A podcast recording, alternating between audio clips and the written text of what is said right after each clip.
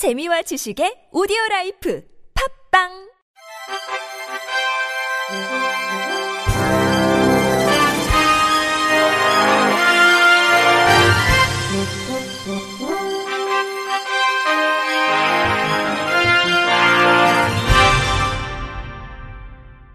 청취자 여러분 안녕하십니까?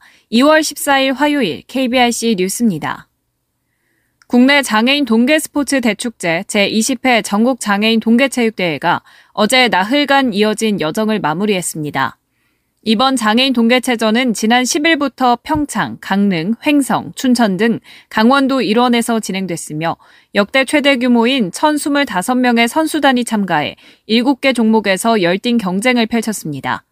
종합 우승은 서울, 2위는 경기, 3위는 강원이 차지한 가운데 지난 19회 대회에서 5년 만에 우승 타이틀을 탈환했던 서울은 올해도 종합 우승을 이뤄내며 2연패를 달성했습니다. 최우수 선수상은 크로스컨트리 스키와 바이애슬론에서 4관왕을 달성한 서울 소속 17살 김윤지 선수에게 돌아갔습니다. 김윤지는 전년도 하계 동계 신인상에 이어 올해 MVP를 수상하며 장애인 체육의 새로운 스타 탄생을 알렸습니다. 김윤지 선수는 작년 3관왕에 이어 올해 4관왕을 하고 MVP까지 받게 돼 정말 기쁘다며 2월 말 미국에서 열리는 월드컵 대회에서도 좋은 성적을 낼 수 있도록 최선을 다하겠다고 수상 소감을 말했습니다. 대한장애인체육회 정진환 회장은 이번 대회는 1,025명이라는 역대 최대 규모의 선수단이 참가해 그동안 발전해온 동계체전 20주년의 의미를 더해주었다며 선수들이 보여준 수준 높은 경기력을 확인하면서 장애인 동계 스포츠 미래에 대한 확신이 생겼다고 폐회사를 전했습니다. 보건복지부가 장애인 거주시설 559개소를 평가한 결과 평균 점수가 88.7점이며 최하위 시설인 F등급의 비율은 3.1%로 조사됐습니다. 보건복지부가 사회복지사업에 따라 사회복지시설 1,885개소에 대해 지난 3년간 시설 운영 및 서비스 수준을 종합적으로 평가한 결과를 발표했습니다. 복지부는 사회복지시설의 운영을 효율화하고 이용 생활인에 대한 서비스의 질을 제고하기 위해 1999년부터 장애인 거주시설 등 10개 시설 유형에 대해 3년 주기로 평가해 왔습니다.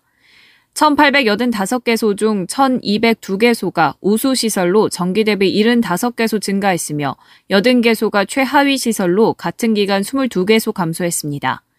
장애인 거주시설의 평균 점수는 88.7점으로 정기 대비 2.3점 상승했으며 우수시설 비율이 9.2%포인트 상승하고 최하위 시설 비율이 1.1%포인트 하락했습니다.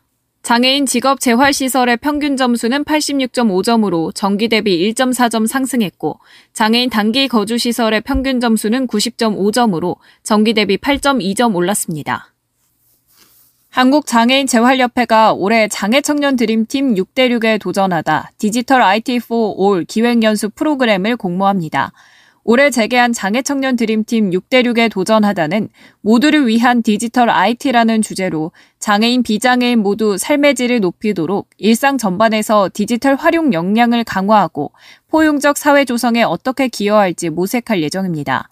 기획 연수 공모는 박사학위 이상 소지자 관련 학문 및 연구에 종사하거나 관련 단체 기관 등에서 7년 이상 활동한 IT 및 사회복지 계열 전문가가 참여 가능합니다. 공모에 선정되는 경우 상금 100만 원을 수여하며 현지 연수에 참여할 수 있는 기회도 부여합니다.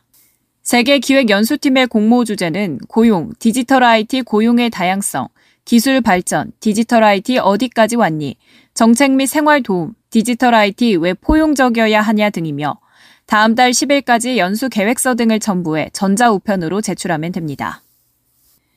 제주도 수어통역센터는 제주를 여행하는 농인과 수어 사용인에게 정확한 여행 정보를 제공하기 위한 제주 올레 수어 두 번째 책자를 발간했다고 밝혔습니다.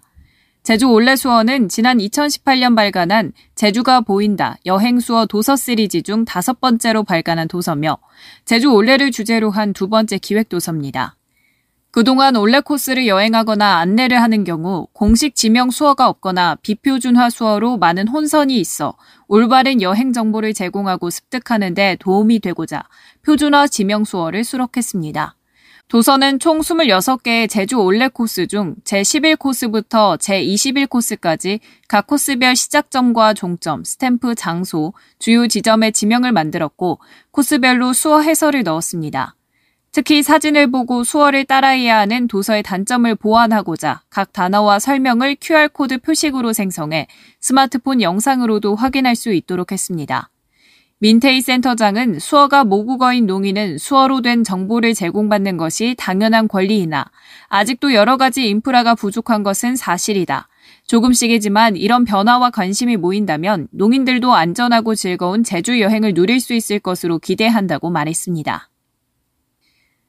전국 장애인 차별철폐연대 등이 제3회 탈시설 장애인상 주인공을 찾습니다. 탈시설 장애인상은 장애인 거주시설에서 탈시설에 지역사회에서 돌아가신 분들의 삶을 기록하고 정신을 알리고자 하는 목적으로 수급비를 모아 탈시설을 위해 사용해달라는 꽃님님의 뜻을 이어받아 마련한 상입니다. 탈시설 장애인상 기금은 꽃님님, 장병희님, 고 황정욱님, 고 박정영님, 고 윤은자님의 기여로 조성됐습니다. 대상자는 2년 이내 지역 생활을 한 탈시설 장애인으로 전장현 누리집에서 추천서를 내려받아 작성 후 전자우편으로 다음 달 10일까지 제출하면 됩니다. 시상식은 다음 달 23일 전국 장애인 대회에서 개최될 예정입니다. 16년 동안 지적장애인을 노예처럼 부리고 임금을 착취한 김치공장 업주에게 실형이 선고됐습니다. 청주지법 영동지원 형사 1단독 원훈재 판사는 준사기, 횡령, 장애인복지법 위반 혐의로 재판에 넘겨진 71살 A씨에게 징역 3년 6개월을 선고하고 7년간 장애인 관련 기관 취업 제한을 명령했다고 밝혔습니다. 앞서 충북 영동군에서 김치 공장을 운영하는 A씨는 2005년 3월부터 2021년 9월까지 16년 동안 65살 지적장애인 B씨에게 일을 시키고 임금 2억 천여만 원을 주지 않은 혐의로 기소됐습니다. 원판사는 판결문에서 피고인은 16년 6개월에 걸쳐 피해자의 노동력을 착취하고 인간으로서의 존엄과 가치를 침해했다며 피고인의 경제적 이익을 위해 피해자로부터 빼앗은 자유는 어떠한 방법으로도 되돌려줄 수 없다고 했습니다. 이어 피고인의 범행을 모두 인정하고 반성하는 점, 처벌받은 전력이 없는 점, 범행 후의 정황 등을 고려해 형을 정했다고 설명했습니다. 끝으로 날씨입니다. 당분간 예년 수준의 겨울 추위가 이어지겠습니다. 외출하실 땐 따뜻한 옷차림 하시기 바랍니다. 서울 등 내륙과 달리 동해안엔 눈이 내리고 있는데요. 동풍이 강해지면서 영동과 울릉도 독도엔 다시 대설주의보가 내려져 있습니다. 이 지역은 내일 오후까지 눈이 오락가락 이어질 걸로 보입니다. 어제부터 지금까지 강원 산간에 10cm 안팎의 많은 눈이 내렸는데요. 앞으로 영동 중남부에 10cm 이상, 그 밖에 동해안과 제주 산간에 최고 8cm 이상의 눈이 더 내리겠습니다. 계속해서 빙판길 사고 조심하시기 바랍니다.